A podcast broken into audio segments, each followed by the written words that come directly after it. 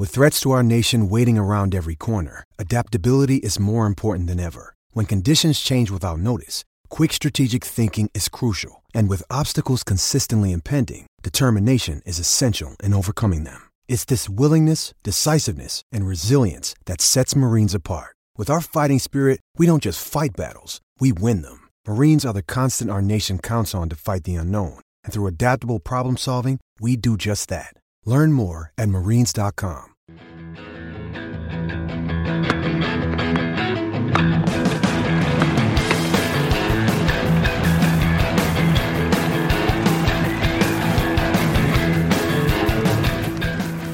You're listening to the Tennis.com podcast. And here's your host, Ed McGrogan.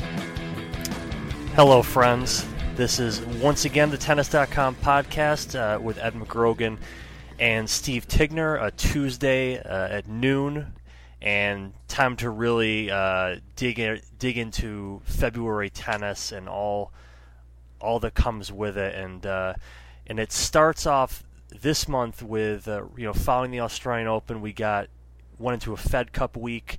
Um, I think somewhat of an interesting one, especially because um, Angelique Kerber, the Aussie Open champ, plays um, immediately. And but you know the bigger takeaway after looking at all the results, Steve, uh, to me was you know maybe a couple years ago in Davis Cup when when Switzerland you know when they had Federer and Wawrinka sign on, uh, Federer in particular uh, you know that made them you know kind of think bigger about the competition and and I'm sort of thinking that maybe that's the case with Switzerland now on the women's side when you've got uh, Martina Hingis and Belinda Bencic and you know a, a, pretty strong team up and down um, you know winning and getting a home tie in their semifinal so I thought that was the most interesting uh, match of the weekend. Yeah, I think it was. You know, first we saw it was interesting because Angelique Kerber came back to Germany after after winning the Australian Open for the first time. Um, you know, there was a big a big crowd, an enthusiastic crowd, and they seemed like they were they were ready to win that tie. And then, but um, then we saw Belinda Bencic come through with three wins, and Martina Hingis, sort of the secret weapon at the end, win win and come out and win in doubles. Um, you know, I think you know, the coach Heinz Günthardt said afterwards that that um, he wasn't sure how far they could go. I think maybe he wasn't even considering that they could win that tie or or move ahead. But but you have to feel like they can now. I think. I think one thing this weekend did was kind of get a couple of the young players on track again. Bencic had had a pretty good Australian Open, but now we really saw her in a pressure situation, playing for her country, really come through, and also in this in the tie with Spain, Garbine Muguruza obviously had a terrible Australian Open, did the same thing. She won a couple matches. Um, you sort of feel like Fed Cup can do that for a player, can kind of put them in a completely different atmosphere, get them out of themselves, you know, maybe help help turn them around a little bit. And I guess we saw Kerber. You know, Kerber's not going to win every match she plays. She came out and won her first match. Uh, Pretty for, convincingly, one three over uh, Bacsinszky. Yep. Yeah, she looked good there, but then kind of ran out of gas. Um, against. You know, so we I think we see that see the sort of continued kind of back and forth rise of of Bencic and and really Martina Hingis. You know, we had, haven't talked much about her, but she's she this was really a showcase for her as well to come out at 35. She's won. She and her regular partner Sania Mirza have won three straight Grand Slams. She's going to go for. They're going to go for, you know, their own Grand Slam at the French Open this year. Pretty amazing, kind of under the radar yeah, with, with Martina, are we are we are we kind of underappreciating really all of this at, at, you know at her age and, and with what she's kind of rededicated to, to this portion of her career? I think so. I mean, it does also show, I guess, that that people like Federer and Serena, who are 34, 35, same age as she is, and still at the top of the singles game, it almost makes you appreciate them a little more. Hingis is doing this in doubles, but I guess she hasn't gotten you know, we, she just doesn't had, hasn't gotten the attention, and I, I, think it's pretty unexpected. She she's retired twice, um, is already in the tennis Hall of Fame, has didn't show that much, doesn't show that much in singles, but still has, you know, still has the skills, the instincts, the sort of old-fashioned game that's good for doubles, and she's partnered with a more powerful player in Mirza who was a good singles player. So you know they they make a good combination. I think it just shows that Hingis' is just natural ability just you know it it really never goes away, never goes out of style. She can still use it, still do things that kind of younger players can't do. Bencic said that that Hingis did all the double stuff, quote unquote, the double stuff, and did all the volley and all the sort of stuff that a lot of younger players like her don't don't really learn anymore. So in that sense, it's it's great to watch Hingis. Yeah, and um, you know, I think also perhaps part of it is that you know she has been away from the game for for a couple extended periods that you know truthfully doesn't have the mileage uh, that many other players are going to you know, going to have. Doubles is a different, you know, an easier format anyway on the body, and you know it's easy for me to to kind of see her really playing perhaps into her 40s if she wants to. It seems like she does have, you know, especially com- compared to her earlier career when you know she was and deservedly so, you know, looked at as this you know, as the world's great player, um, you know, sort of prodigious upbringing, and you know, just the, the the glare of the spotlight was just so harsh at times, none more so than against Graf at Roland Garros. Uh, but it seems like she does have sort of a renewed appreciation for the game. I remember, I mean, it, it, recently she was, I think before she got back into into doubles, she was doing TV work for the game. It just seemed like she was kind of embracing this this lifestyle a little bit more. Um, and you know, with her, this could be a, a particularly um, fruitful year, not just in Fed Cup because it's the you know it's the Olympics, and you know she'll be catapulted into you know an even greater spotlight depending on what she wants to do with next. I think the word she is playing with Federer you know she'll probably play with um, you know makes sense to play with Bencic too in that. So this you know this could be kind of a almost in a in a way like a career year of sorts for her.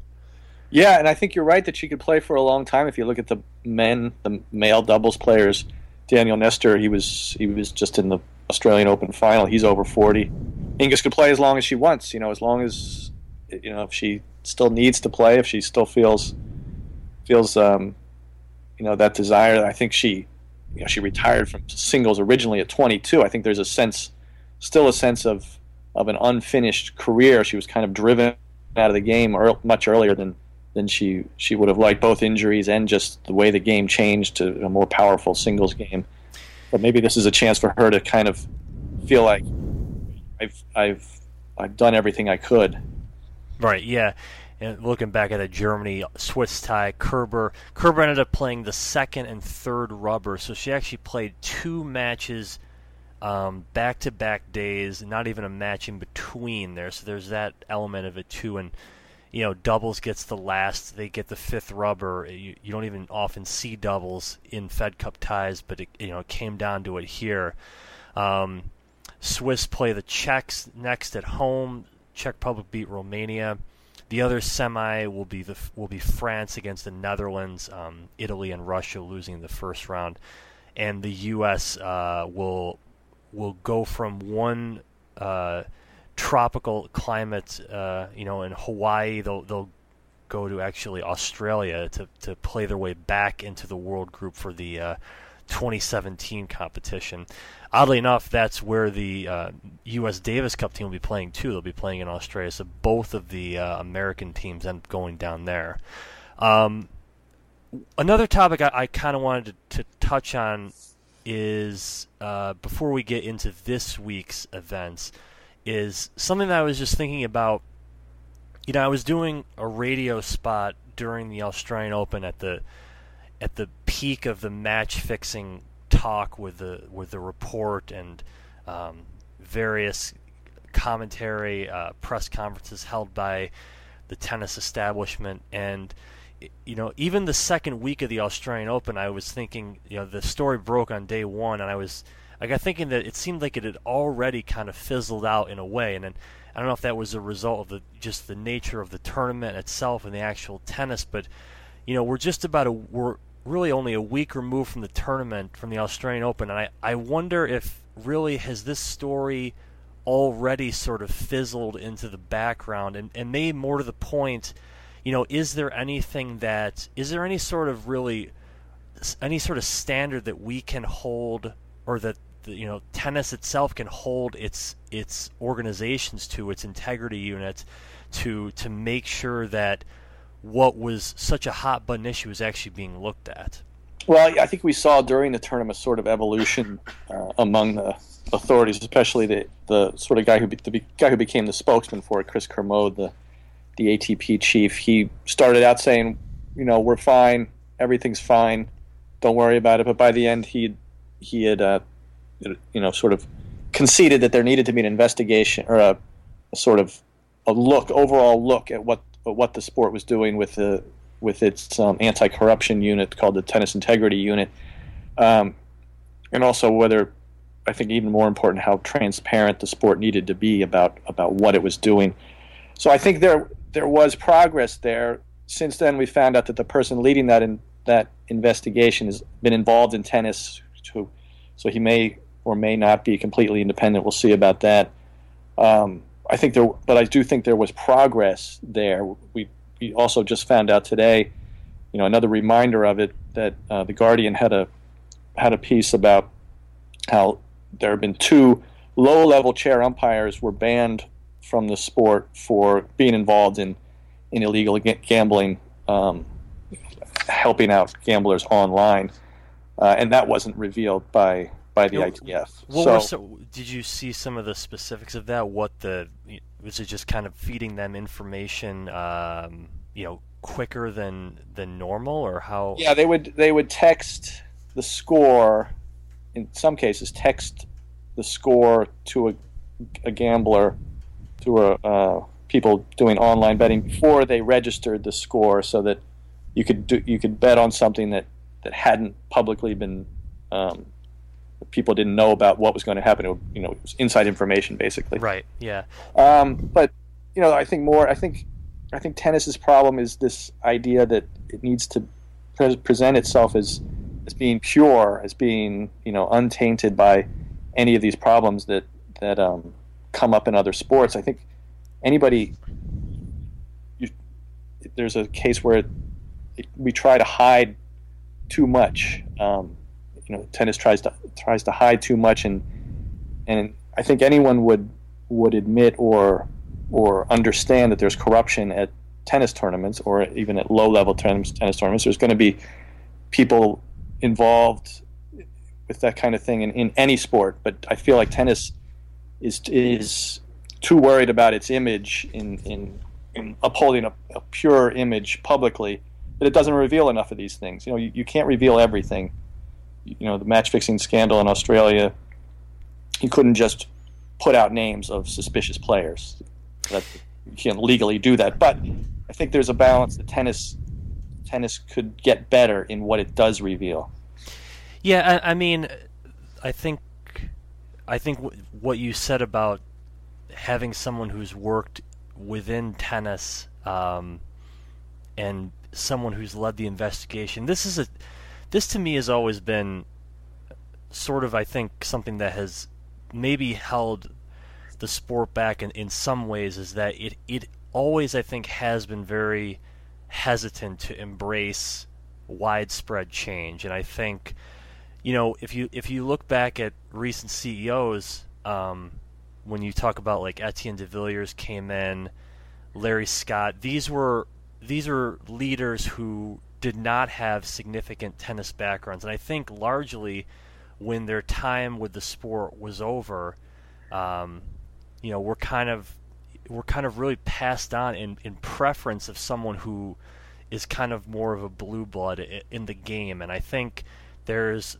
sort of a comfort in that with people who are you know within the industry. You look at it in terms of uh, you know many people have been calling for Fed Cup, Davis Cup to change, and I think it's it's more of a tradition based. That's one of the huge arguments with it. You see it with, um, you know, look at all the, this has been you know talked about many times, but you know all the conflicts and perhaps that come with you know the announcers that we hear about in the game. I, I think maybe you know a point that that we're kind of talking about in this whole thing is that it's it's it's really it's really a big challenge for tennis to kind of to kind of move away from from what it knows and, and what it's done for so long. And I think I think all sports, you know, do that in their own particular way. But I think some sports uh, maybe do it, you know, handle it better than others. I, I've I've often said online, I often tweet this when I see something that I just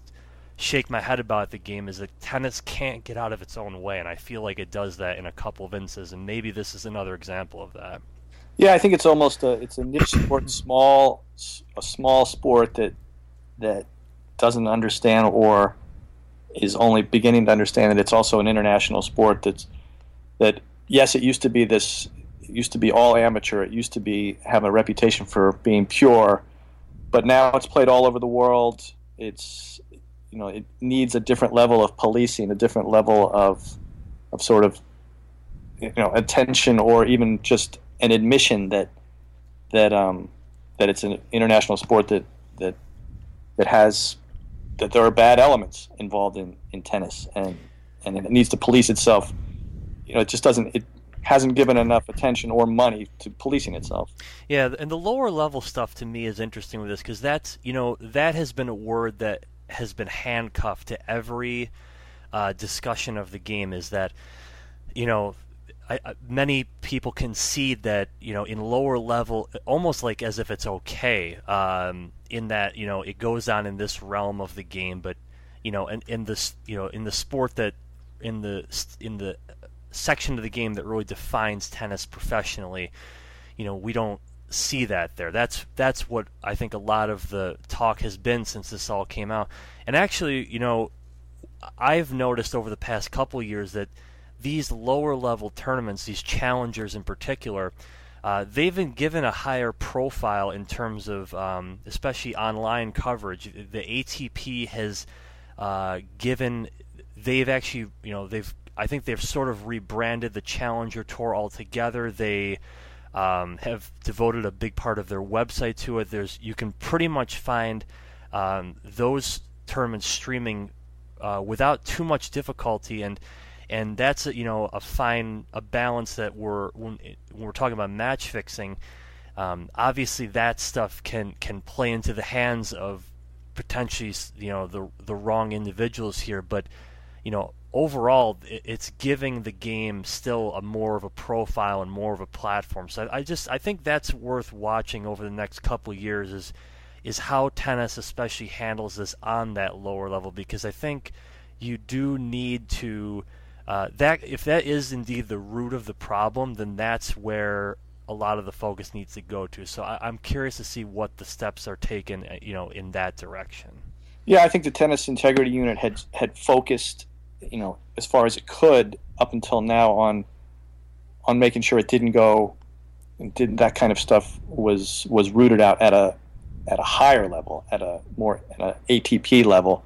Um, but you have to, you know, these stories, the more they come out, people don't necessarily who people who just hear these stories don't necessarily differentiate between low level or ATP or Grand Slam events. It's just tennis, and you know tennis will suffer. Tennis's reputation for will suffer whatever level you know event these these things happen at. Yeah, absolutely. Um, let's quickly move on to this week. Uh, I, I, do want to get to just kind of an overview of where where things are on the calendar uh, a full week away from the Australian Open. Um, tournaments kind of all over the globe. Uh, this is you know typical of February. Uh, in particular of interest, you have Rafa playing in um, in South America as he's done over the past few years, um, to varying degrees of success. There's uh, you know examples of uh, you know Last year, he had Fognini beating him. He had Zeballos a couple of years back. Rafa's had some good results there as well. He comes back, and um, so maybe we'll just start with there with Rafa. I mean, I think clearly what he does after a first round loss in Australia has got to be, you know, the week's big story. No, no matter what happens. Yeah, you know, he's back on clay. He, um, this is where he typically either does well. A few years ago, he started a long run of success down in, in South America. He hasn't been able to repeat that, but he's had he's had good events there. I think, in a way, it's almost it's almost in a way he can't he can win in Buenos Aires, but there's more of a downside if he starts to lose at, at events like this, clay events, smaller clay events, uh, regularly. Then you you really start to feel like where's his confidence going to go from there? What are other you know what are other players going to going to you know they're going to become more confident. This isn't an easy tournament either. Ferrer is there, Tsonga is there, Fognini is there as well. You know there there Verdasco's there. There are matches that um, John Isner's there. John Isner's there. He's you know he there are matches that Rafa could lose. Uh, so you almost feel like he's got to win this event or he's got to do well, uh, at least for you know for the immediate future for for for how he feels starting out this season. Yep. So you know we got that for uh, to look at this week, and as I said, um, as we pointed out before this chat right here, John Isner eschewing the um, the friendly confines at home of Memphis, uh, where I pretty much the entire tournament otherwise is American based. It's interesting not in the fact that, um, as you pointed out, that Donald Young is the three seed and Ryan Harrison gets a main draw, um, makes the cut alone on it. But this one is more interesting uh, for the fact that we'll be seeing many of the um, very highly touted young Americans, teenagers that were just you know just coming off the junior Grand Slams last year. Um, Taylor Fritz, Michael Mmoh, If you've been to the Open, you've probably seen quite a bit of them playing in various events, and they're on. Um, I saw them actually quite a bit on courts four, five, six when they, you know, when the Open is redone. That section of Flushing Meadows a lot of their matches were held on those courts. You get to see them up close, and uh, they'll be playing at a you know an ATP level event this time. Yeah, I think if you want to see American players right now, this is you know this is your tournament. Thirteen guys were in out of twenty eight. Um, we've already seen Ryan Harrison. He got a direct entry into a tournament that's that's fairly rare. He he has a win already over Frances Tiafoe, another American. You'll see uh, later tonight Taylor Fritz against Michael Mmoh, two young, two teenagers, another young player, Tommy Paul, um, Donald Young. The second seed is Steve Johnson, uh, an older player who who's had you know had a really good year last year. So you know this is this is a chance for a showcase for for U.S. tennis um, guys you might not you know unfortunately might not see at the Grand Slams or at a lot of bigger events these days. So in that sense, it's it'll be an interesting week for U.S. fans to sort of get an idea of where these guys are right now. Yeah, it's like I said, kind of a mixed bag across across the uh, ATP and WTA. Really, there's sort of notable um, players of interest in almost any event um, this week. You can read Steve's full preview rundown of them on Tennis.com, and I uh, suggest you do that as well as with a nice look at uh, Hingis as well. Really, what has uh, turned into really another career, uh, as we were alluding to earlier. So, uh, with that said, uh, we will part ways and reconvene next Tuesday, as always, here on the Tennis.com podcast. This is Ed McGrogan for Steve Tignor. Thank you for listening. You've been enjoying the Tennis.com podcast. For all the latest news and events, head over to Tennis.com.